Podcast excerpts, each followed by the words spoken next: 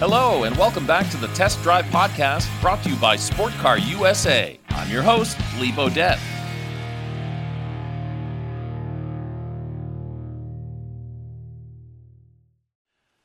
Hello, everyone. Welcome to another Test Drive Podcast. I'm Lee Bodette, your host. I'm also the host of Test Drive, which you can check out on the YouTube channel anytime. I've been a radio broadcaster for over 40 years and a car enthusiast my entire life absolutely love cars. So today's podcast, I thought I'd talk a little bit about car detailing.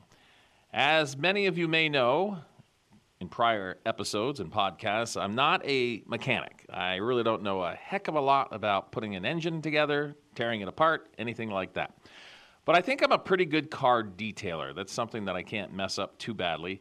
I just wanted to talk about how I got started, getting into the car detailing. And I'm not a car detailer by any means saying that I have a car detailing business because I don't.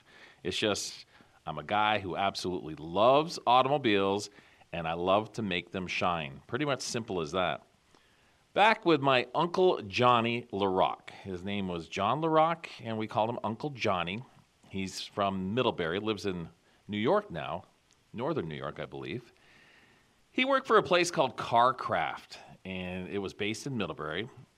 He used to travel to various dealerships and stores, part stores that is, delivering and selling products such as detailing products in particular. They specialize in Meguiar products.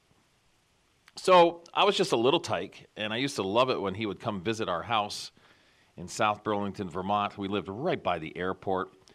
And I would just kind of hang around hoping for Uncle Johnny to say, Hey, you want to go see a few people with me, Lee? Sure enough, he did that a few times. So I get to ride with Uncle Johnny in his car, craft, van or truck. And we visited many, many dealerships and stores. You know, kind of like Bond Auto, those types of stores that you hear about across the country. He had many different waxes that he would show the various car dealerships and store owners and managers. But like I said, he did he did specialize in Meguiar products. And there's so many different products out there for detailing as far as waxes go. I grew up with Meguiar's, Rain-X, Mothers, Turtle Wax, Armor All, and Carnuba wax was a big, big thing. Now it's all about ceramic waxes and sprays like the F11 you see online and the Nexogen. Again, you'll see that online. And a lot of people are wrapping their cars with ceramic. I actually have a 2020 Corvette, and I did get it ceramic wrapped. Can I really tell and that there's a huge difference with this ceramic wrap? To be honest with you, I don't. I don't know. I, I just haven't decided whether it was worth the $1,500 or not to get it ceramic wrap. It uh, it looks really shiny. I mean, I will say that, but it is a brand new car. I only have like 3,000 miles on it, and I bought it off the showroom floor. So ceramic wrap, I guess it's the thing to do these days. And I'll let you know on in future podcasts how mine actually weathers. My first experience was with Meguiar's yellow carnauba wax. That was my uncle Johnny used to sell, and I had a Capri, a Mercury Capri. Now, with that car, after I bought it, I went into the service in the National Guard, went to basic training, all those fun things. Got home, and it was like getting a brand new car out of the garage because there it was a red, shiny Capri. And I wanted to take really, really good care of it, so I used the Meguiar's Yellow Carnuba Wax. Now, the Carnuba Wax, that was kind of difficult to work with. The conditions had to be perfect. You, uh, you certainly don't want to do it in the, in the sun. You don't want to put it on when it's really hot out or humid out. So the conditions have to be just right for that carnauba wax to go on, and most importantly, getting it off. One of my buddies, his name is Steve, he came over to the house one day, and I said, "Hey, you know, bring your car." He had a, oh, what was it? An RT Dodge. Uh, I think it's called a Dodge Aspen. It was, you know, really nice white interior. It's kind of a sharp car, actually. It was the sporty Dodge at the time. And I said, Bring your car over. We'll do our cars together. We'll wax them right up with this yellow carnauba wax from Meguiar's. It was kind of a warm day that day, and I had my car in the shade. And I don't know if Steve's car was in the shade exactly, but he put the carnauba wax on his vehicle, and he did the whole thing without doing it by sections. So he put the wax on, and then when it was time to take the wax off, well, let's just say Steve had some problems.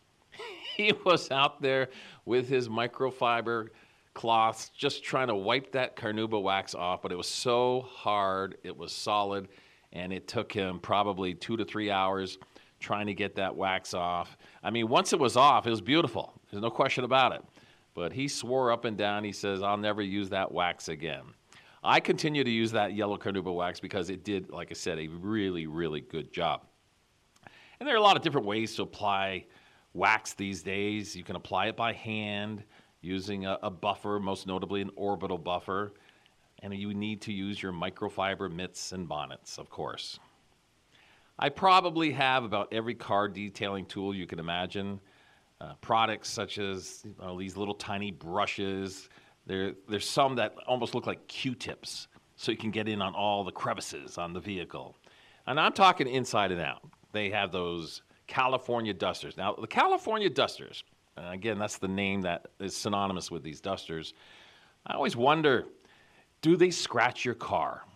And I've been to so many car shows and I see so many people using those California dusters. And I've talked with many people and they swear it does not scratch your car. Well, you know what? I think it probably does scratch a little bit depending on how clean the duster is. But they say the more you use that duster, the more it's going to work. It's going to work better for you. And I don't know, I just I just can't get around the fact that you're using that over and over. They don't want you to wash it, not for quite a quite a long time, actually, if at all. And it has some wax in it. So I, I have used it on my 66 Mustang. I haven't noticed any scratches or anything like that, but I guess if you had a microscope, you'd probably find some really fine scratches.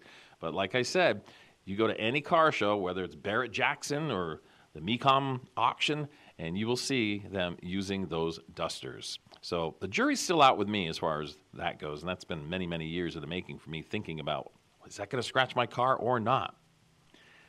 So, as far as car washing go, when you wash your car, of course, they always say you're supposed to wash your car from top to bottom. Always start at the top and end at the bottom with your rims and tires. Now, you want to be using a different mitt when it comes to the rims and tires.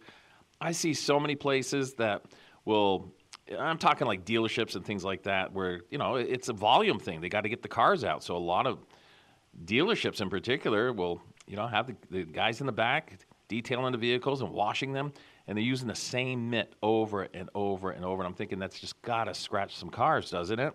So when I wash my car, I always make sure I have two buckets. Yes, it's the two bucket theory where you wash the top of the car, work your way down, don't touch the rims at all until the very end, and then you will switch to a kind of I'm going to call it a dirty mitt, but everybody has a mitt that's kind of worn out. That's what I use on my rims and tires, and everything seems to come out a lot better than that. Now, what about car washes? Okay, car washes. I have been through car washes with my really nice vehicles, but they're always touchless car washes. It kills me to see people with a really nice car go through a car wash that have those rotating brushes, those rotating chamois, if you know what I mean. I know you do. My son called me one time from North Carolina. He just bought a brand new Chevy 1500 truck. Beautiful truck. It's all jacked up.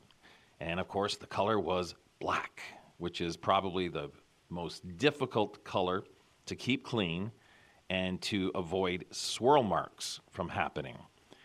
So he called me, he says, Dad, he said, I've got these, these marks on my truck. They're kind of like swirls. I said, Oh, really? I said, What have you done to the truck? Anything at all? Try to clean it up? Anything like that? He says, Well, I took it to a car wash. And I said, Corey, was it a touchless car wash? Well, no, Dad. It was, you know, had the brushes and everything, and I went through it, and I said, Well, there, there's your answer, Corey. That is why you have swirl marks on your beautiful black truck. He asked me, How do I get them out? I said, You can, you know, they have swirl remover. You can try that. Probably not going to get them out by hand, you really do need like a buffer, orbital buffer. Or you could always take it to a professional detailer and hope and pray that those swirl marks will come out and those fine scratches. So he did do that and he got most of them out, but he certainly learned his lesson. Never take a vehicle through a car wash that has those rotating brushes, as far as I'm concerned, because how could they not? Let, us think about this. How could they not scratch your vehicle? Let's say I live in Vermont, okay, which I do. And the roads here can get pretty muddy, pretty messy. We have something called mud season. So, what happens if there's a car in front of you and it's covered in mud? It goes through the car wash, right? Right? Brushing off the car with those chamois like brushes, and you go through, you come out, boy, your car looks nice, doesn't it? Guess whose car is going in next? Mine. And I'm thinking, come on. There's no way those brushes and chamois like brushes do not have mud on them and little fine specks of dirt. There's just no way. Guess what's going to happen? Those are going to go on my car. And they go around like 100 miles an hour. Oh boy, scratch, scratch, scratch, scratch, scratch. There's a guy that I work with, he swears by those car washes. And I'm thinking, John, John, don't do it. You've got a beautiful TRD Pro, a Toyota TRD Pro 4Runner, and it's in lime rush green, and you just don't want to ruin that paint. But to this day, he still goes through the car wash. So that's my philosophy on car washes. Always go through a touchless car wash. What's nice about the touchless car wash also is that it will, they have a mechanism underneath where they can really get the power washing going underneath your vehicle. So that's my philosophy. And here in Vermont, yes, it's winter time, and we have a lot of winter, a lot of mud season, as they call it. So it is good to get that power wash underneath your vehicle. But my goodness, stay away from those car washes that are not touchless. So, what's the most satisfying thing about cleaning your car and getting it all waxed up? It used to be when you see the beads on your vehicle. You get a nice row of beads on your hood. It's like, whoa, I did a really nice wax job with that. Now, it's really about the shine because most manufacturers, I think just about every manufacturer, has the clear coat. So you've got to take care of that clear coat. And there's so many aftermarket products. We talked about as far as waxes go and the F11s out there, the Nexogens, and there's a whole bunch more.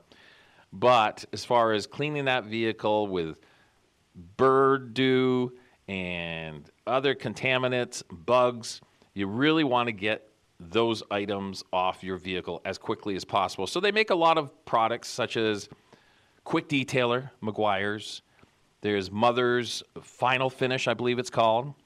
So you always want to keep those items in your car, meaning a spray bottle with those liquids, and you always want to use a microfiber cloth.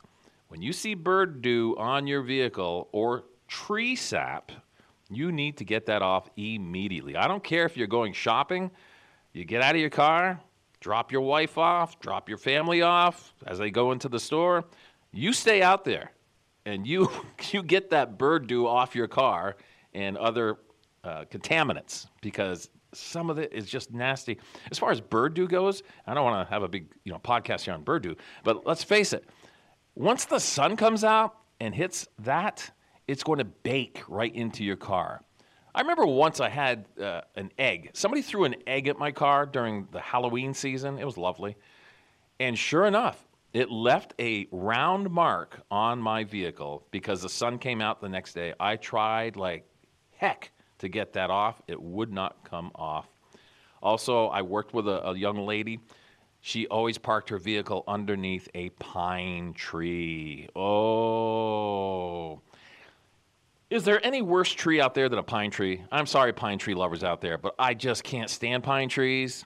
They have cones, they have sap, they have needles it's just a, an awful tree. And they will do a number on your vehicle. You've got to stay away from pine trees. I try to stay away from trees in general. I don't, tr- I don't, I don't like parking underneath any type of tree, but a pine tree, oh boy, you're in for a lot of trouble there. So that's pretty much it for today's podcast, our car detailing podcast. I hope you enjoyed it. Want to thank you all for listening. Don't forget to check out our test drive series on YouTube.